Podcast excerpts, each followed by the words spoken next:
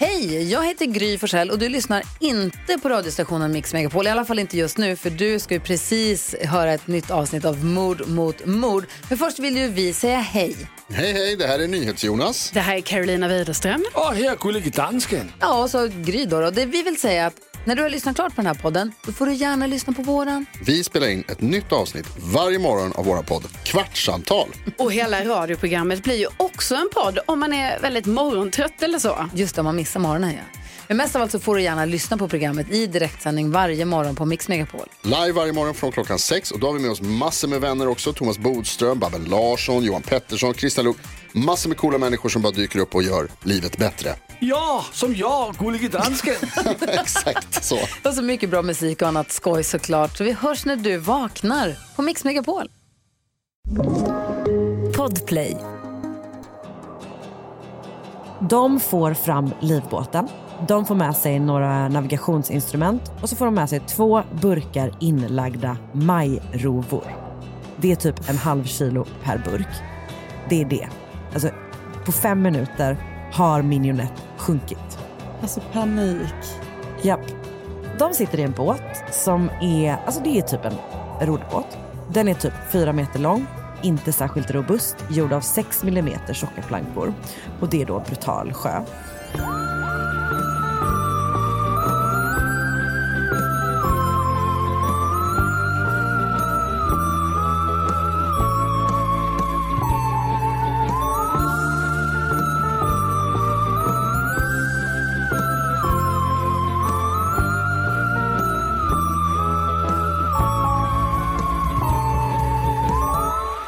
Välkomna till veckans avsnitt av Mord mot Mord med Karin Londré och Anna Sandell. Verkligen, era trofasta trotjänare i eh, true crime-genren.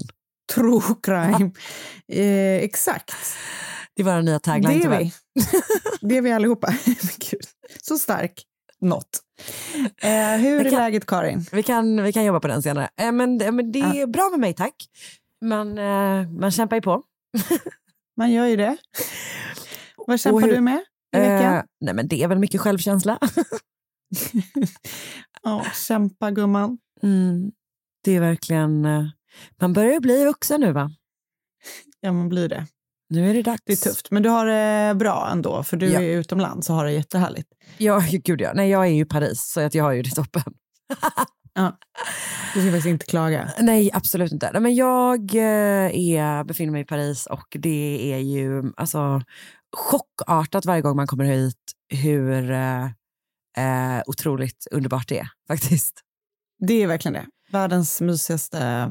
Ja, men det som är, eh. är med den här stan är ju att det är så himla nice på så himla, alltså så himla genomgående. Förstår du vad jag menar? Ganska många ställen det är, verkligen det. Är det ju så här... Alltså är det ju så här, man måste, man måste gå till ett bra ställe för att det ska vara bra. Det måste man typ inte här. Man kan gå till typ vilket, alltså lägsta nivån skulle jag säga är otroligt hög. Jag håller med, jag håller verkligen med. Det finns ju också den här grejen du vet som eh, typ eh, japanska turister eh, upplever när de kommer hit så blir de så himla besvikna på Paris. Alltså det finns ett sånt Paris syndrome eller någonting heter det. Eh, uh-huh. Har du hört om det? Jag vet inte. Alltså det är liksom en, det är, it's, det är en grej. Okay. Att folk kommer eh, förlåt, jag ska bara ah, precis, Japanese tourist Paris syndrome eh, mm-hmm. Okej, okay, Paris syndrome då enligt Wikipedia is a sense of extreme disappointment exhibited by some individuals when, when visiting Paris who feel that the city was not what they had expected. Uh, mm-hmm. The condition is commonly viewed as a severe form of culture shock. Okay, men, men det jag tycker är konstigt med det är att så här, jag tycker att Paris är, alltså det är, en, det är intressant med Paris att det är exakt så som det typ, när man tänker på Paris så tänker man på ett visst ja, sätt och så är det exakt med. Så. Så jag förstår att jag du inte... Med. Vad, men vad... Vet, vet vad jag tror att det där är? Ja, jag tror att det där är för att man typ tänker att man ska få så här, se Eiffeltornet själv. Ja, just det. Eh, alltså du vet, du vet det finns någon så här gunga typ på Bali. Ah, just, just, just, ja. Som alla lägger upp så här, bilder från. Och så bakom så står det tvåtusen pers som väntar på sin tur att fotas i gungan. Yep. Alltså det, det måste ju vara någon så här känsla av att man, att man bara är så här okej, okay, varför är det så mycket folk på den här jätte... Typ på Versailles. Ah. Så här, varför får jag inte bara vandra runt själv i Slottsparken och typ så här, låtsas att jag är Man kanske inte vill låtsas att man är Marie Antoinette. Jag vet inte. Ja och nej. uh, men tror du inte, jag tänker, att det, jag tänker att det måste vara grejen. Att man blir så här... Uh, Ja. Varför är alla andra på den här platsen som jag också är på? Just det, ja men det stämmer säkert. För att, för att en, annan, en annan sån grej som man tänker är ju typ att när man väl ser någonting i verkligheten så var det till exempel inte så stort som man tänkte att det skulle vara. Nej. Men Eiffeltornet är ju verkligen exakt så stort som man tänker att det ska vara. Jättestort. Absolut, absolut. Så när jag var och såg eh, lutande tornet i Pisa inte för ja. att jag har en svinstark relation till det från början, men det var jag ändå verkligen man bara, ah, det var vilket ju rötet ganska besviken torn. På ja, ja, verkligen. Jag håller med. Och det är inte bara att, liksom rötet att det lutar. För det har ju till. Men jag, det är precis, det är ju lite själva grejen. Men för jag kan typ känna den där känslan ganska ofta när jag är på olika ställen. För att mm. man typ så här, eh, för att man liksom har, man har ju ändå lagt liksom, du vet, tid, pengar på att man ska åka någonstans. Och så är det typ att man är lite så här, ja du vet att man har försökt göra, alltså, mm. jag, kan, jag kan typ... Eh, Nej, men jag förstår, jag håller med. Jag håller med dig. Alltså, du, det är svårt för en plats att leva upp till ens förväntningar i allmänhet alltså, ju. Det är ju så. Men Paris tycker jag verkligen, alltså som sagt, det Nej, ser ut exakt som på film överallt typ. Ja. Men jag håller verkligen med. Ja, men eh, så jag är avundsjuk. Ja. Eh, inte de japanska turisterna uppenbarligen. De är glada Nej. Att de inte är här och blir besvikna. De är glada här. Hur mår du? Vad gör du? Jag mår bra och alltså, det finns potential till vårens första dag under den här helgen när du är borta. Förutom att det är då snö och is överallt. Men det har varit en underbar väderhelg. Ah, okej. Okay. Jag hörde bara att det var igår frost, så... typ. Ja, alltså jag har inte upplevt det. Men eh, igår så var jag ute hos en kompis som har flyttat till hus. Mm. Och eh, vi liksom stod i trädgården, du vet. Hundarna sprang, barnen lekte och vi stod, du vet, länge utomhus. Det stod en sån eh, suburban fysa. Bliss. Alltså verkligen. Uh-huh. Och jag hade glömt solglasögon och det fick jag ju äta upp. För att uh-huh. jäklar vad soligt det var. Och det äter man ju ändå gärna upp. Alltså om man ska äta någonting. Då är det det man äter, absolut. Eh, nej men så det, var, det var en himla härlig känsla. För det var verkligen, och idag är det också underbart väder. Men okej, okay, så kommer vi så få att, en, en vårens första påskdag? Eller, eller du förstår? Jag tror eh, jag tror det. Jag kommer hålla på the final final. För att det är fortfarande för mycket snö för att ens kunna kalla det för... Alltså, jag, jag tycker att gruset ska vara borta från gatorna egentligen. Ja. Men vi närmar oss med stormsteg. Ja, vad bra, vad glad jag blir. Så det, är det känns inte ja. som att det är typ gemene persons åsikt just nu. Att vi närmar oss med stormsteg, storm... steg. Men du är ju min främsta meteorolog som jag litar på. Och jag är väl typ din, din, din största skeptiker som vän, eller? Ja, du är min största skeptiker till liksom livet i allmänhet eller till mig som person. Inte mot, jag är inte, nej. Du förstod vad jag menade, eller hur? Det du menar är att du är, att du är liksom, jag ska, jag ska en stor skeptiker. Min, så här, du har liksom en försiktig inställning. Jag har eh, glaset i halvfullt inställning till det mesta, så kan man väl säga. Halvtomt ändå, va? Jag menar det. Jag menar det. Men tack för att du gjorde det så tydligt. Nu, eh, om du inte har några tips tycker jag vi ska sätta igång och spela in vår podd. Jag håller verkligen, verkligen med. Eller spela in, det gör vi redan, hoppas jag. Fast det är ju tråkigt om vi inte gör. Ett poddtips från Podplay. I Fallen jag aldrig glömmer djupdyker Hasse Aro i arbetet bakom några av Sveriges mest uppseendeväckande brottsutredningar. Går vi in med hemlig telefonavlyssning och, och då upplever vi att vi får en total förändring av hans beteende. Vad är det som händer nu? Vem är det som läcker? Och så säger han att jag är kriminell, jag har varit kriminell i hela mitt liv. Men att mörda ett barn, där går min gräns. Nya säsongen av Fallen jag aldrig glömmer på Podplay.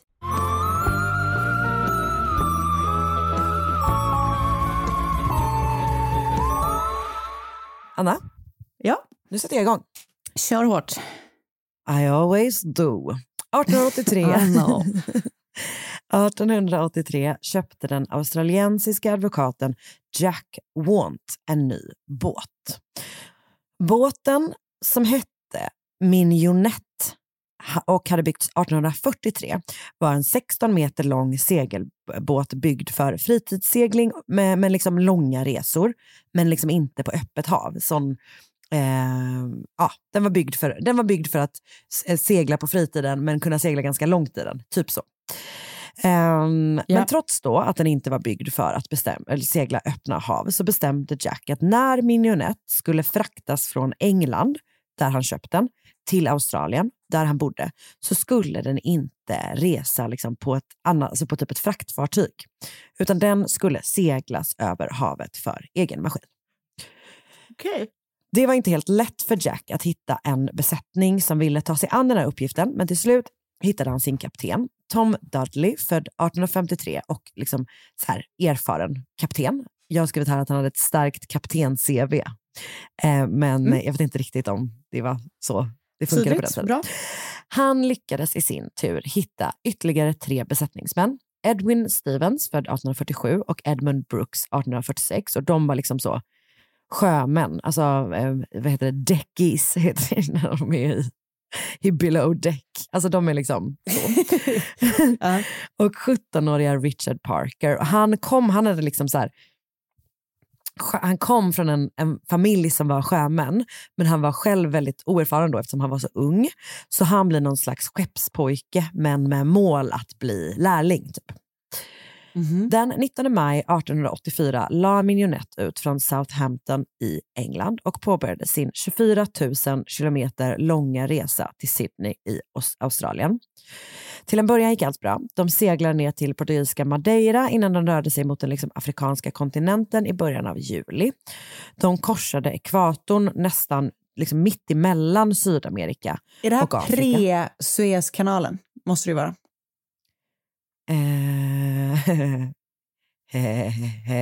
Ska vi kolla? För det är väl just precis det. Det måste ju vara. Slipper segla runt. Jag vet inte ens varför jag sa det där för att, exakt. exakt. Det började Suezkanalen började ju byggas arton femtionio. Okej. Okay. Um, vad fan?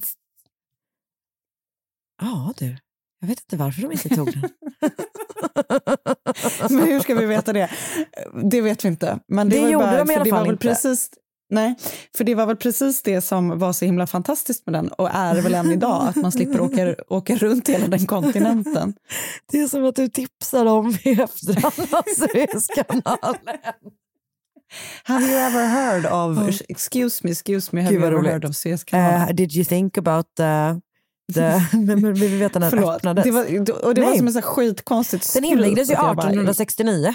så man kan ju tycka att de fan borde ha tagit den. Mm. Men det man kanske typ inte fick segla den. Igenom den. Ja, det kan ha varit dyrt. Man kanske typ inte fick det med sin... Alltså det här var ju liksom inget fraktfartyg liksom. Så man kanske inte heller fick, man kanske inte får segla Suezkanalen hur som helst. Nej, det kanske man inte får. Nöjessegling. Nej, det, det, liksom det kan finnas massa anledningar. som, som du kan mycket är... om. Som jag ju kan, som är lite mitt expert. Det var därför jag frågade, för kanaler är ju lite liksom familjens expertis, va? Exakt. Eh, det var, jag gillade verkligen den invändningen. Och eh, nej, jag har ingen aning varför de inte tog Suezkanalen. De ville, de ville runda Goda Hoppsudden. Ja, och eh, vi kommer komma till eh, Goda Hoppsudden alldeles, alldeles okay, strax. Sorry. För att de, alltså, så här, om du tänker dig, när de korsar ekvatorn så är de liksom mitt emellan Europa och Afrika typ. Eh, yeah. Och de håller sig först till traditionella fraktvägar mellan eh, Europa, Afrika, Asien sådär, förutom då Suezkanalen. Men ett par dagar in i juli så uh. behöver de byta kurs något på grund av kraftiga vindar och kraftig sjö. Så de reser liksom längre västerut mm. än vad som var vanligt. Eh, och när man tittar på typ var de är, alltså mm. det är sån ångest. Det är sån jävla jävla djup panik att de är i en så här, ja, sexton meter, det är en stor segelbåt liksom, men det är ju verkligen en segelbåt och det finns ju eh, ingenting där, alltså jag får såna, vad är liksom motsatsen det där, det... till klaustrofobi? Nej, jag vet, det är agrofobi, torgskräck. Ja, eller? Jag vet inte, ska det inte vara folk där när man har torgskräck? Jag vet inte. Jag vet inte heller.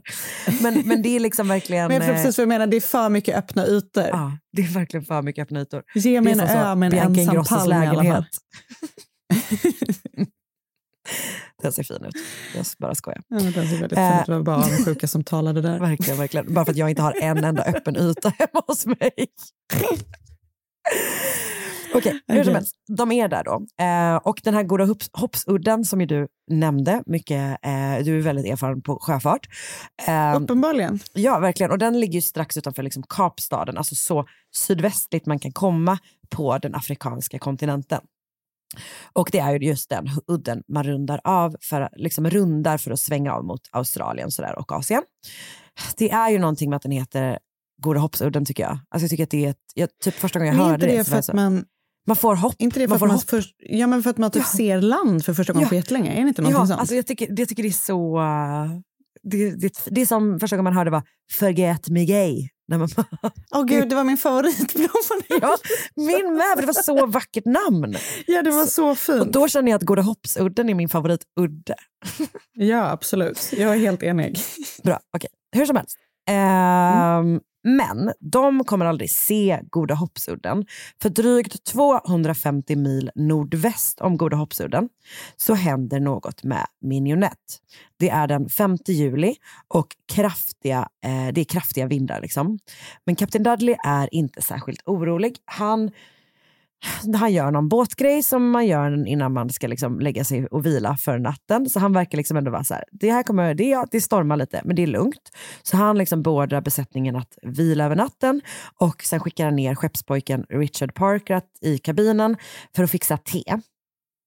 Men så plötsligt slår en våg över liksom relingen. Och eh, kaptenen inser typ direkt att så här, den här båten kommer gå under. Liksom.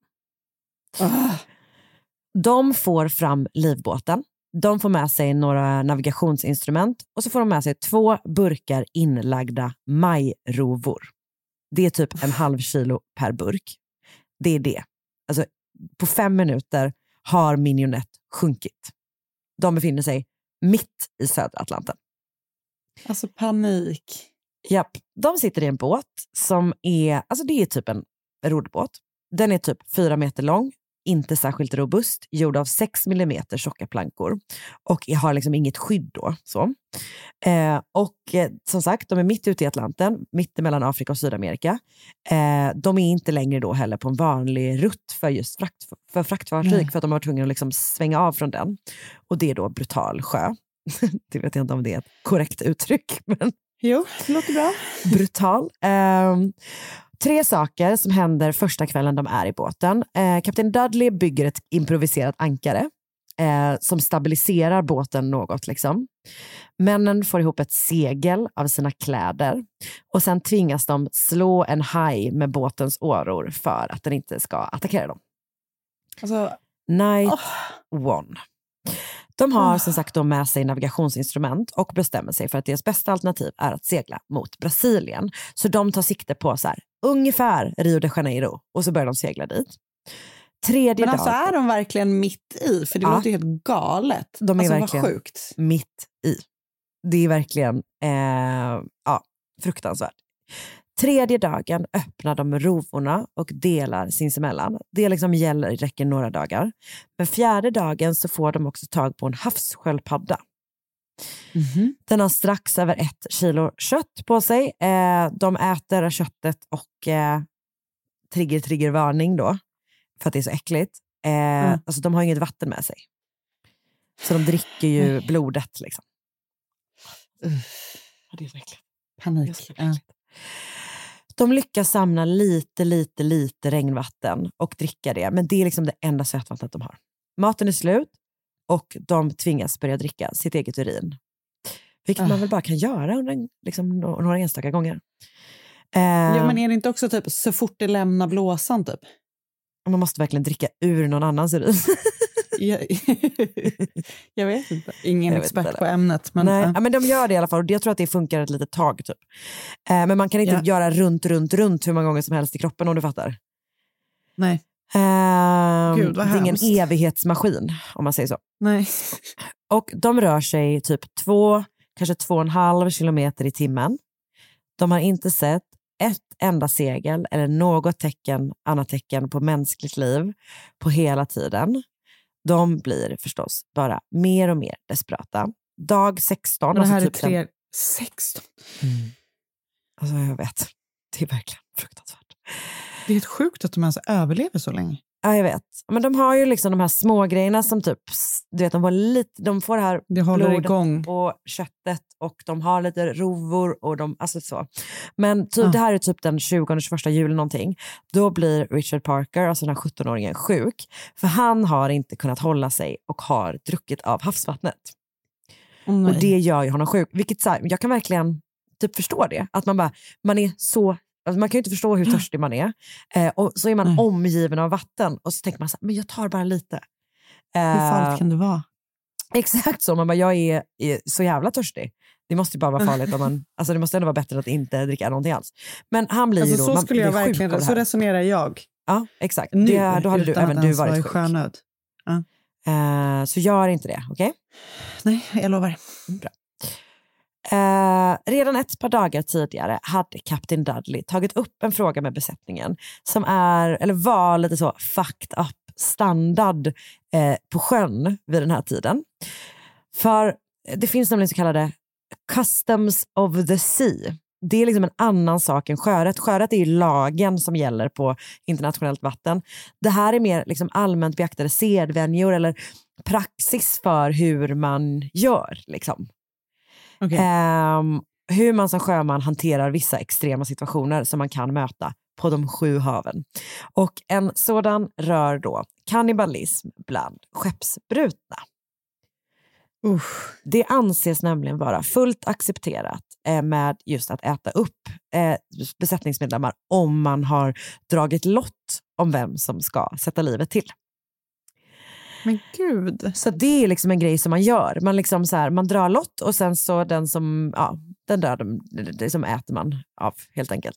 Och det är väl någon slags tanke om att så här, du vet, man offrar de få för att de många ska överleva typ. Och det finns flera sådana fall där, som ligger ganska mycket i närtid men även tidigare eh, där det här liksom har använts då. Um, och det är då detta som Dudley har föreslagit till Stevens och Brooks, alltså de två äldre besättningsmännen. Men då har Brooks varit emot. Han bara, jag vill inte döda någon och jag vill inte att någon ska döda mig typ. Men nu är ju Richard Parker ändå sjuk och är nog, vad man tror, på väg att dö ändå. Alltså han är verkligen riktigt illa däran. Och det finns ingen hjälp i sikte. Och nu tar Dudley och Stevens upp att de kanske skulle ta och snabba på Parkers lidande. De lyfter också fram att eftersom de har familjer att ta hand om så borde de liksom överleva. Och den här unga mannen eller unga ja, killen då dö. Mm. De menar att det är bättre, honom, äh, bättre att döda honom än att låta honom dö. Eftersom, det här är också fruktansvärt triggervarning. Eh, de menar att om han dör av sig själv så kommer blodet börja koagulera och då kan de inte dricka uh. blodet. Brooks är fortsatt emot det här, men kvällen den tjugotredje eller tjugofjärde juli, det är lite oklart, så är Parker mer eller mindre medvetslös och de här männen då diskuterar igen. Och Brooks är så här, oh, jag vet inte typ, men de bestämmer att de ska avgöra på morgonen. Om de ser ett skepp i gryningen ska de inte döda Richard Parker. Men gryningen kommer och ingen räddning finns, vid, finns på horisonten. Så kapten Tom Dudley plockar fram sin pennkniv, går till Parker där han ligger i fören och vilar. Han säger en bön och sen säger han till pojken, Richard, your time has come. Han bara, what me sir? Säger han, du vet, mumlar han, han är typ helt liksom out of it. Nej. Och då svarar Dudley, yes my boy. Och sen sätter han en kniv i Richard Parkers halspulsåder. Gud vad hemskt. Så de äter liksom köttet och typ dricker av hans blod. Och de säger själva typ att de aldrig kan så här, glömma bilderna alltså, av sitt eget beteende. Att de var liksom som vilda djur. Som vargar som typ kastade sig över sin tidigare kollega. Och att det liksom är så här, det är för alltid ja, imprinted in them typ. Den tjugonionde juli, man tror att det är typ så fem sex dagar efter Richard dödats, så ser de till slut segel och räddas av det tyska fraktfartyget Montezuma. I livbåten ser den besättningen rester av ben, kött och blod. Och snart berättar Mignonettes besättning vitt och brett om vad som har hänt. För de har ju, tycker de, hållit sig till custom of the sea. Alltså, det är liksom inga problem för dem att berätta att de har dödat Richard Parker för att det finns mm. en liksom, det var nödvändigt och det är så här, det måste vara till havs typ. Um, Och när Montezuma lämnar av besättningen av livbåten i Falmouth i Cornwall den sjätte september så berättar de också för tulltjänstmännen där, alltså de som tar deras statement om, om den här förlisningen, så berättar de också vad de har gjort. Det är liksom inga, inga konstigheter, tror de. Utan de, så de blir nog väldigt förvånade när de grips misstänkta för mord. Och sen häktas misstänkta för mord. Och det är liksom, okay. Alla är typ förvånade av det här. Alltså allmänheten står ganska mycket på deras sida. Mm. Och eh, Richard Parkers bror, som du minns, han kommer från en sjömans släkt, typ skakar yeah. hand med de här tre männen i rättssalen. Alltså det liksom är... Folk verkar verkligen inte tycka att det är så fruktansvärt. Nej. Som... Eller, det är ju typ ett jättesvårt moraliskt dilemma. Det är ju klassisk så här, moral, etikfråga. Ja. Ska man offra en för men att alltså... många ska överleva, typ? Mm. Säg mm. vad du tycker. Kommer ditt svar. Nej, men jag, alltså det, jag hade, nu, det, känns, det känns för hemskt, även om han var döende. Jag tycker liksom just det akten att, att döda någon för... Det är för, jag, jag vet inte, jag har väldigt svårt för det. Det är ju just det här att välja att döda någon för att man själv ska överleva. Exakt. För det är ju eh, nej, jag, jag, jag, tror att jag, jag tror att jag fortsätter min gamla Misery Loves Company. Jag tror att det är bättre att man håller ihop.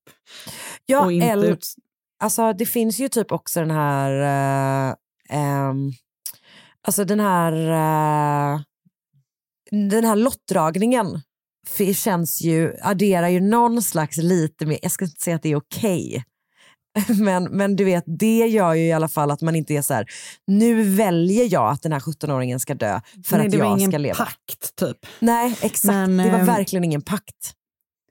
Men det är någonting ändå som är skillnad från det där planet som kraschade i Anderna. Där, ja. Där de åt av personer som har dött redan. Och, och så är det ganska, det verkar som att det också är typ, alltså de, det finner, i många andra fall så är det just också då att så här, folk har dött och sen så har man ätit av dem, men man kanske också har dödat någon. Alltså lite så. Eh, men det de ja. menar är ju att han okay. var på väg att dö. Att ändå, han hade ja, men då tycker alltså, jag kanske att man hade kunnat vänta då. Ja, men då hade man inte kunnat dricka hans blod, Anna. You gotta think about the blood. Ja, jag jag, Nej, jag, jag känner mig väldigt skeptisk till mm. agerandet. Sen så vet man ju inte hur folk resonerar mm. efter typ fyra veckor i sjönöd. Nej. Nej. Alltså jag, jag antar typ att det makes som you do crazy things. Ja, absolut, verkligen. Men jag har en släkting som överlevde skitlänge i en livbåt. Är det sant? Så varför vet jag inte mer om den historien? Jag tror verkligen att jag har en släkting som verkligen var så. Verkligen. Två veckor i en livbåt. Men vi har ju också lite från sjömansfamilj. Min morfar jag var ju sjöman. Jag tror, det här måste du återkomma till. Jag kommer inte tro på det. Okej, vet du vad? Nästa vecka ska jag rapportera tillbaka till dig. Ja, gärna. Uh, Okej, okay, hur som helst. Det har liksom hänt någonting i England i synen på det här vid den här tiden. Myndigheterna vill typ inte längre acceptera mord av så kallat necessity, alltså nödvändighet, vilket det här ändå har typ fallit under innan. Så här. Om, man säger ju så här, om situationen hade varit annan så hade, hade vi aldrig begått det här mordet, men det fanns en nödvändighet. Som sagt, det är lite så etik och moraligt och, och så. Eh, men, men det vill man då inte längre acceptera. Och eh, det här är ju någon slags förlängning av självförsvars försvaret, om du fattar. Eh, ja. Vilket som ju finns fortfarande än idag. Eh, och vid den här tiden så, så fanns liksom ja, men en utökning av det som just kallades då för necessity. Eh, som man nu ville ta bort. Typ. Man ville liksom inte att man skulle kunna göra så här. Um, och det fanns ju också ett problem för de åtalade, för de hade då inte dragit lott om vem som skulle dö. Så att det var ju inte riktigt enligt traditionen heller. Nej. Men det fanns också ett problem för åklagarna, för de enda vittnena som fanns var ju de åtalade, vilket ju är ett liksom ganska svagt case. Men det läser man då, löser man genom att Edmund Brooks blir just vittne istället för åtalad. Han är ju den som, och det säger alla, som har varit mest tveksam. Han har sagt nej länge. Han, är, han, har, också, han har ju absolut ätit av kroppen, men han har liksom ändå mm. han har inte utfört mordet och han har inte drivit på. Så man väljer att använda honom som vittne istället. Så han blir liksom huvudvittne mot Dudley och Stephens. Den tredje november inleds rättegången som leds av domaren Baron Huddleston. Och när jag säger leds så menar jag verkligen leds. Alltså han bestämmer typ vad som kommer ske i den här rättegången. Han vill uppenbarligen ha, få en sån prejudicerande dom eh, och vara den som är typ med och driver på den här förändringen.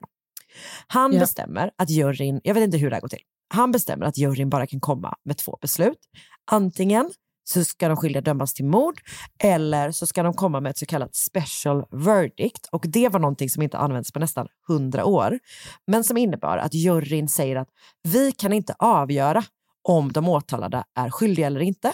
Så därför lämnar vi över det ansvaret till rätten. Och det skulle då innebära att ett, okay. en samling domare bestämmer istället för juryn. Och Huddleston var då så sugen på att göra det på det här sättet att han skrev ett uttalande som juryn bara kunde signera. Liksom. Och det uttalandet eh, avslutades med. Så det var liksom en genomgång av hela händelseförloppet, så som ju var väl kartlagt, så som alla sa. Men det avslutades med: But whether upon the whole matter, the prisoners were and are guilty of murder. The, the jury are ignorant and refer to the court. Så att säga, vi kan inte bestämma det här. Ni måste göra det. Så det leder då till att ett gäng domare får bestämma huruvida de tilltalade ska straffas eller inte. Och eh, delvis så känns det som att de kollar på det rent rättsligt, men också typ moraliskt. Och det är också så här, vad gäller? Är det brittisk lag på brittisk båt med brittiska medborgare, men på internationellt vatten? Eller är det liksom sjörätt och custom of the sea, så som man alltid har gjort tidigare? Så som de uppenbarligen, de åtalade trodde att de skulle göra även i det här fallet. Typ. Yeah. Domarna bestämmer att det inte fanns någon nödvändighet som gjorde att mord kunde accepteras. Och det här resulterar i en förändring i hur man ser på juridisk nödvändighet liksom över hela världen. Alltså typ, för att både typ Kanada och U S A följer ganska mycket vad som bestäms i Storbritannien vid den här tiden. Så alltså det man kommer fram till då är att nödvändighet kan aldrig vara ett godkänt försvar för mord. Nej. Det finns ju andra typer av brott där det kan vara ett godkänt försvar. Ja, men typ jag hörde någon som sa så här, typ om någon eh, har druckit och sen kör sin eh, kompis när den är i livsfara till ett sjukhus. Just det. Så finns det en nödvändighet som är kanske då större än att den här personen har druckit tre öl och sen kört bil. Alltså till exempel så, typ. Ja. Um, mm. men, men det kan aldrig vara så för mord, liksom. Och på grund av att det här är det fallet där man fastslår det och de liksom stora implikationerna det får globalt, så undervisas det här fallet liksom på typ juristprogram i hela världen.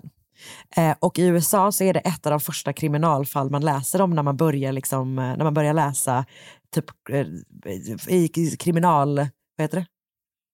Criminal law, liksom. Ja, precis. Mm. Kriminalrätt, så är det här typ ett av de första fallen som man läser om. För de åtalade innebar detta en läskig verklighet, för vid den här tiden fanns bara ett straff för mord, döden. Men efter att inrikesminister William Harcourt, som varit liksom delaktig i processen, diskuterat med drottning Victoria, fastställdes det att männen skulle få nåd.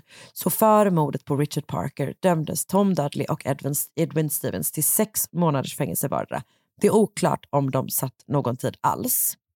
Eh, men däremot så har ju liksom de här tre besättningsmännen var ju för alltid hemsökta av det de gjorde i södra Atlanten. Här har jag skrivit arton fyrtiofyra. Ja, var det? Well, well. Nej, arton åttiofyra. Jag avslutade verkligen ja. on a high note. Ja, ja. Det var Annars det. Hade du förklarat varför de inte tog Suezkanalen.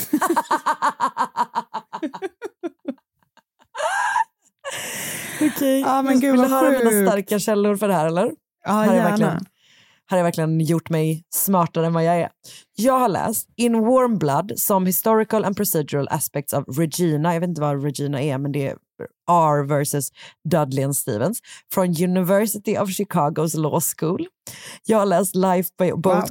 Case, Is Murder Allowed by Necessity, publicerad på advokatbyrån Canestrins hemsida. Oj.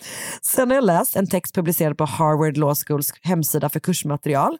Och sen har jag också läst ett helt gäng Wikipedia-artiklar. Där känner jag att jag bottnar lite mer. Eh, yeah. Men framförallt då artikeln om fallet R eller The Queen versus Dudley and Stephens.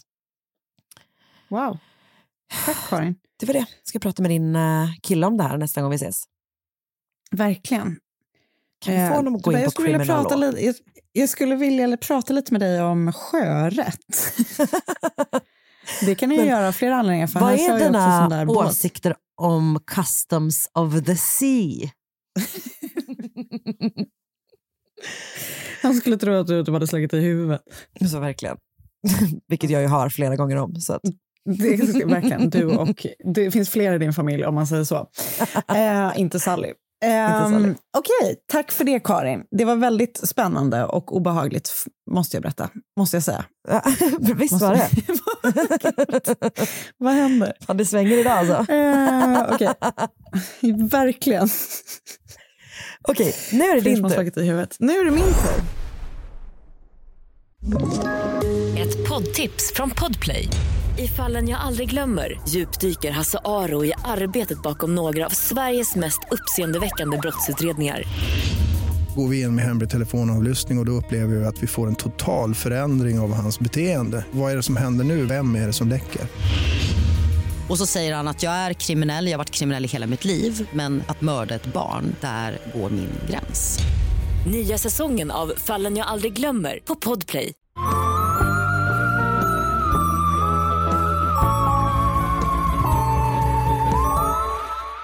Jag har lite nyare fall än du.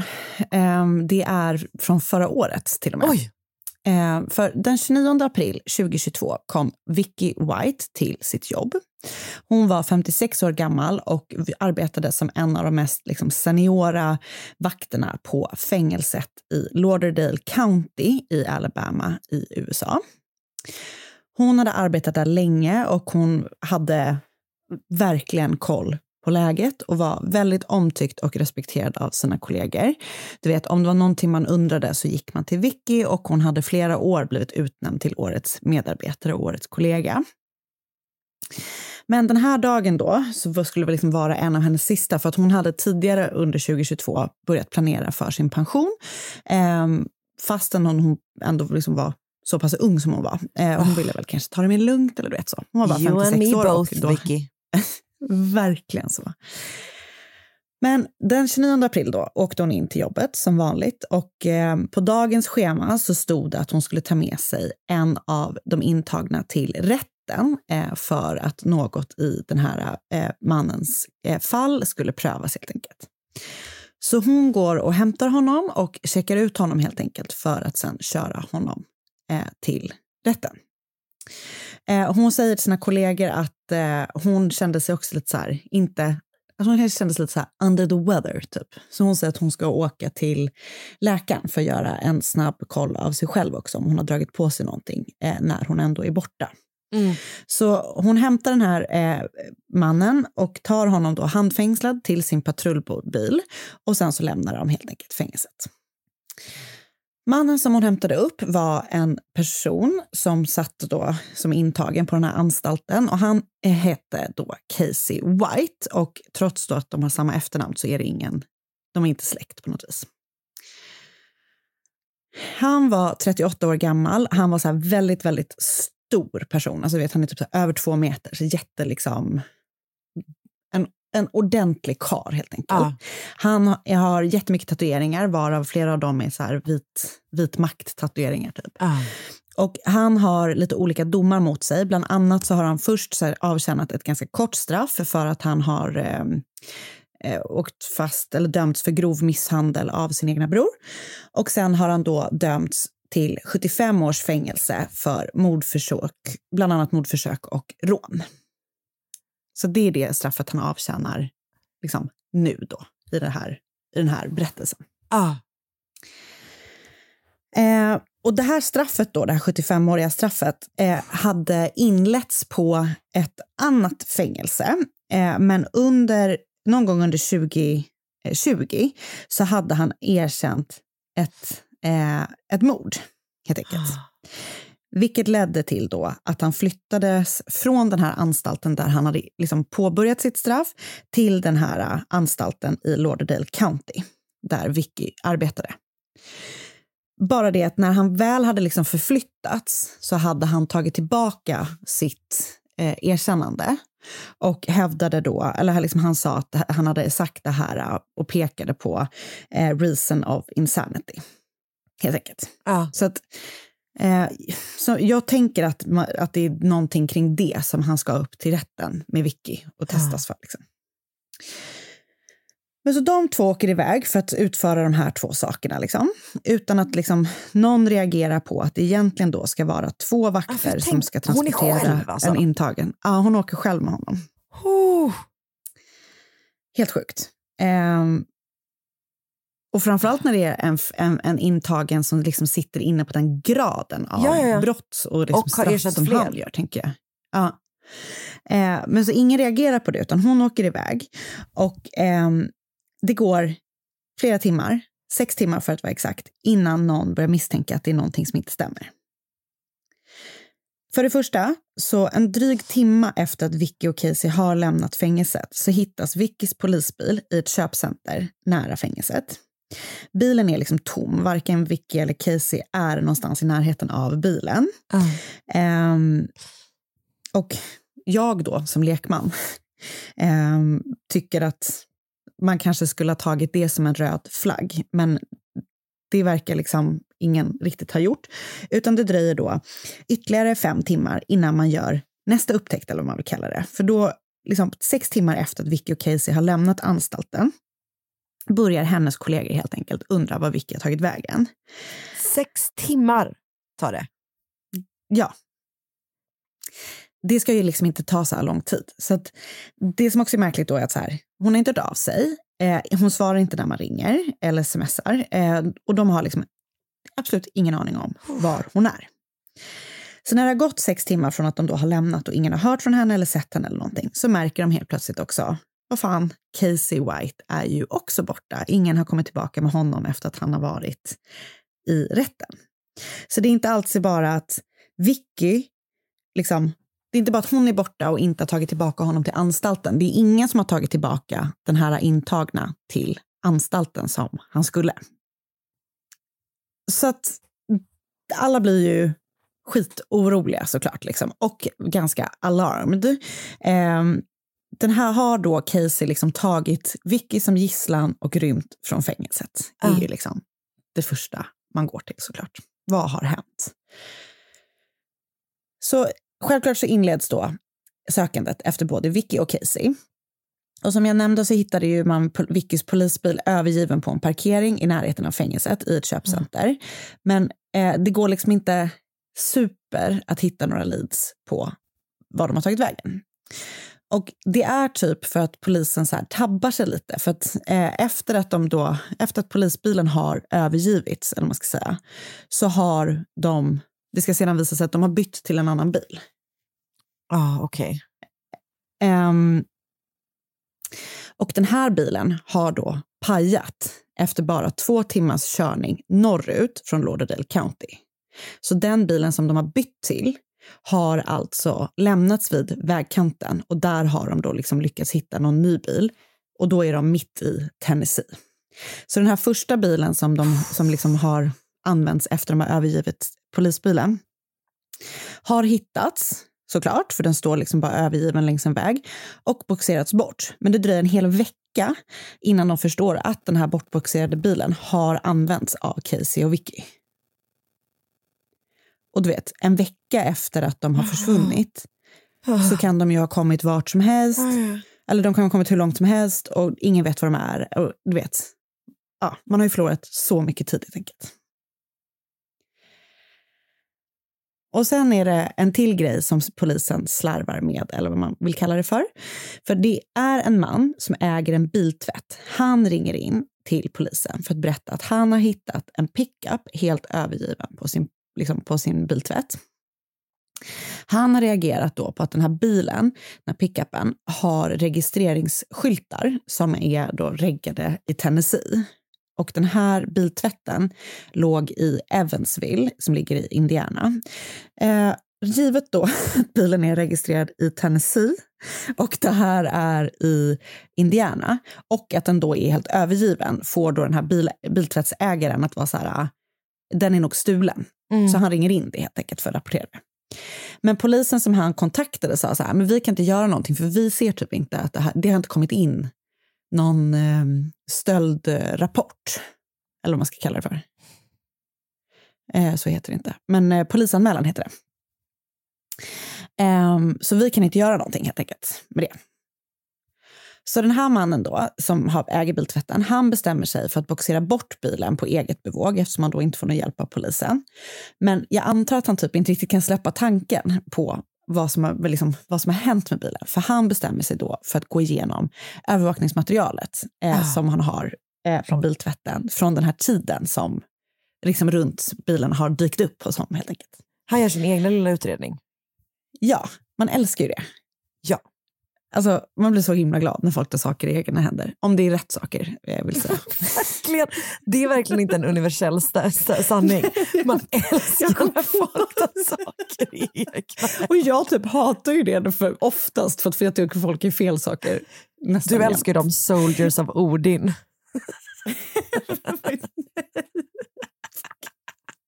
Du älskar ett gott medborgargarde. Okay. Glöm vad jag sa. Men Glöm man älskar den här personen. Ja, man älskar folk som är egna eh, detektiver utan att skada någon. Och inte heller kommer i vägen I för någon annans utred- utredning. Absolut, det, absolut. Det, det finns man. Okej. Okay. Ja, precis. Det är så smal kategori. Det var väldigt nischat. Okej, okay. Jag ska vara tyst lite mer, tror jag. Fast jag ska fortsätta berätta vad som hände. I alla fall, eh, i övervakningsfilmerna så hittar han då någonting väldigt intressant. Han ser en person som han känner igen som är efterlyst i hela landet. Och det är Casey White. Okej. Okay. Ja, så då blir det liv i luckan kan man väl säga. Det visar sig då att den här pickupen har lämnats på biltvätten av då Casey White. Och där på platsen har flykten fortsatt i en Cadillac. Polisen blir såklart superkritiserad för att de inte har tagit tillräckligt action på det här tipset. Men de förklarar det, de har massa bortförklaringar såklart. Eh, på men nu vet de, men det är helt sjukt. Så slött.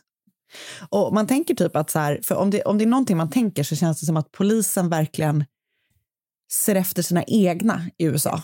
Jag tänkte det, så alltså, det känns som att ja, det känns som att de borde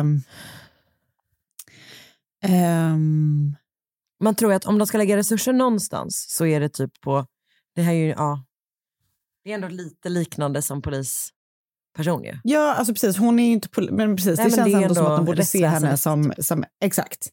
Eh, men men det verkar de då liksom såklart inte göra. Det gör de inte ändå. Men nu vet de i alla fall så här vilken bil som har använts när de har lämnat biltvätten helt enkelt. Så nu börjar ju liksom det ändå leda någonstans. Men det här är ju typ de ligger så långt ja, efter. En dryg vecka efter att de har försvunnit. I alla fall. Det polisen har gjort sen Casey och Vicky försvann från eh, fängelset i Lauderdale County är att de har då börjat kika lite närmare på Vickys liv utanför och på jobbet. Anstalten har ju vetat om att Vicky ska pensionera sig efter lång och trogen tjänst trots att hon bara är femtiosex år gammal.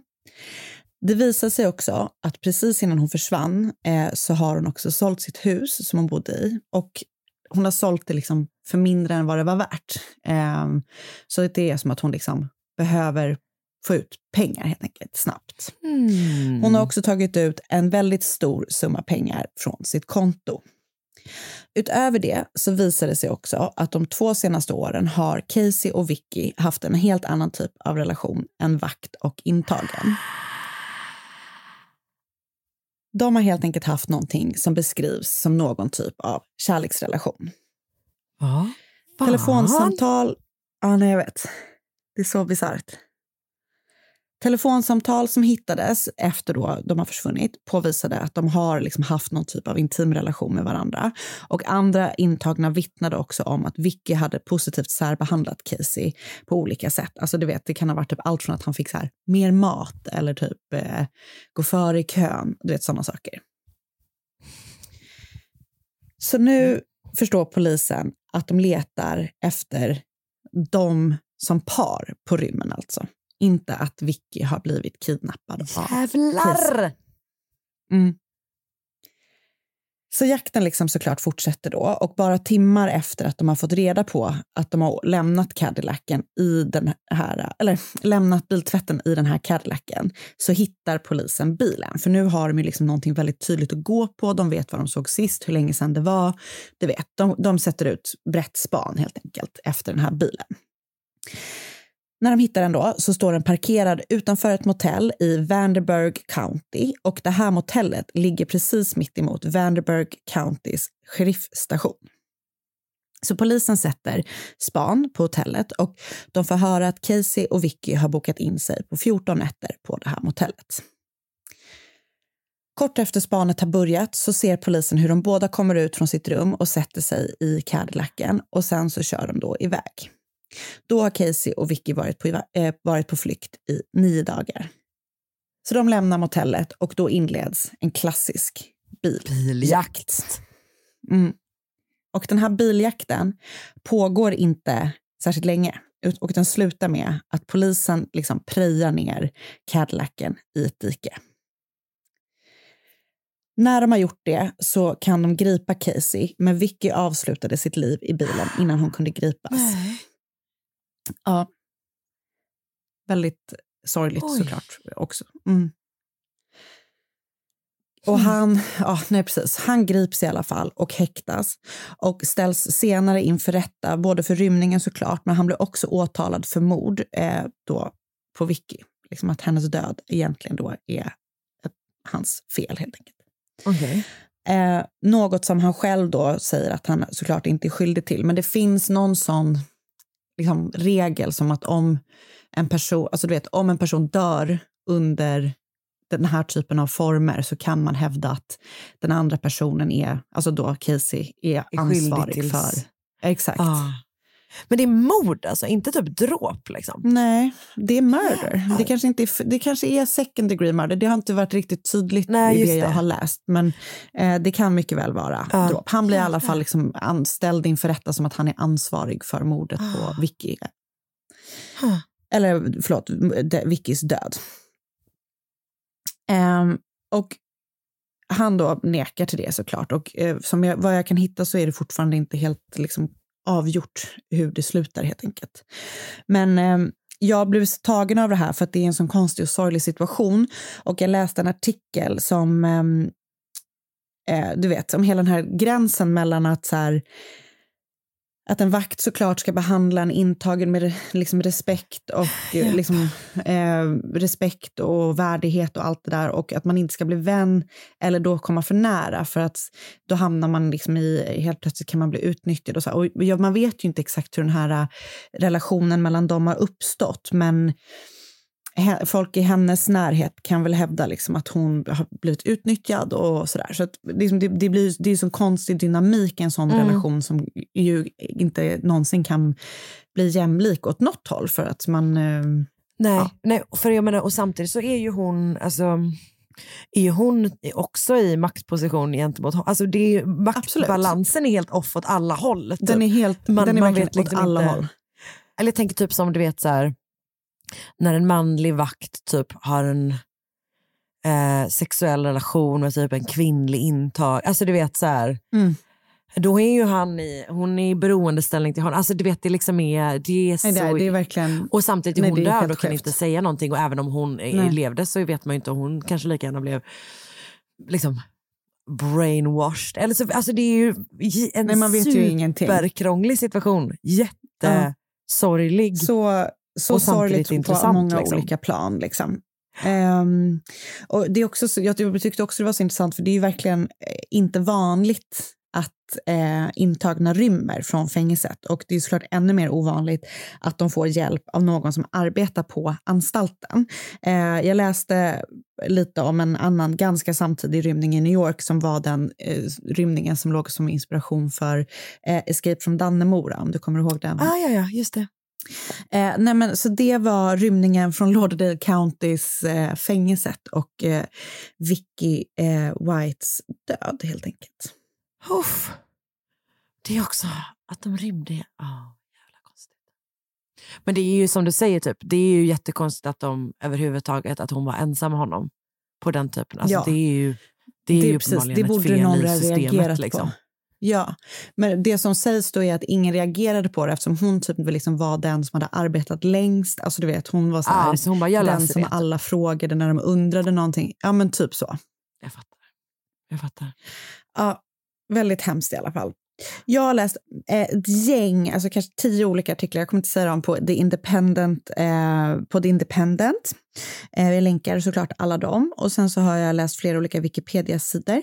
Och sen så har jag eh, läst en artikel som heter Vicky White, a respected officer turned into fugitive who allegedly helped an inmate escape. Here's what we know about her life before her sudden death. På C N N, skriven av Ala El-Azhar. Eh, och sen så har jag läst en artikel som heter An Alabama correctional officer helped a murder suspect escape. The jailbreak highlights a bigger problem. Skriven av Josiah Bates på Time. Och eh, det var det. Du, tack snälla. Tack själv. Och tack även till er, er som har lyssnat. Tack, verkligen. Verkligen stora tack. Och så vi hörs vi nästa vecka igen. Det gör vi.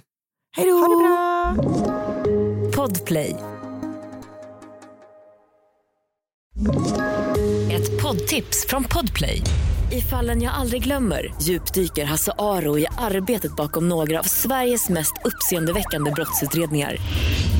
Går vi in med hemlig telefonavlyssning och då upplever vi att vi får en total förändring av hans beteende. Vad är det som händer nu? Vem är det som läcker? Och så säger han att jag är kriminell, jag har varit kriminell i hela mitt liv. Men att mörda ett barn, där går min gräns. Nya säsongen av Fallen jag aldrig glömmer på Podplay.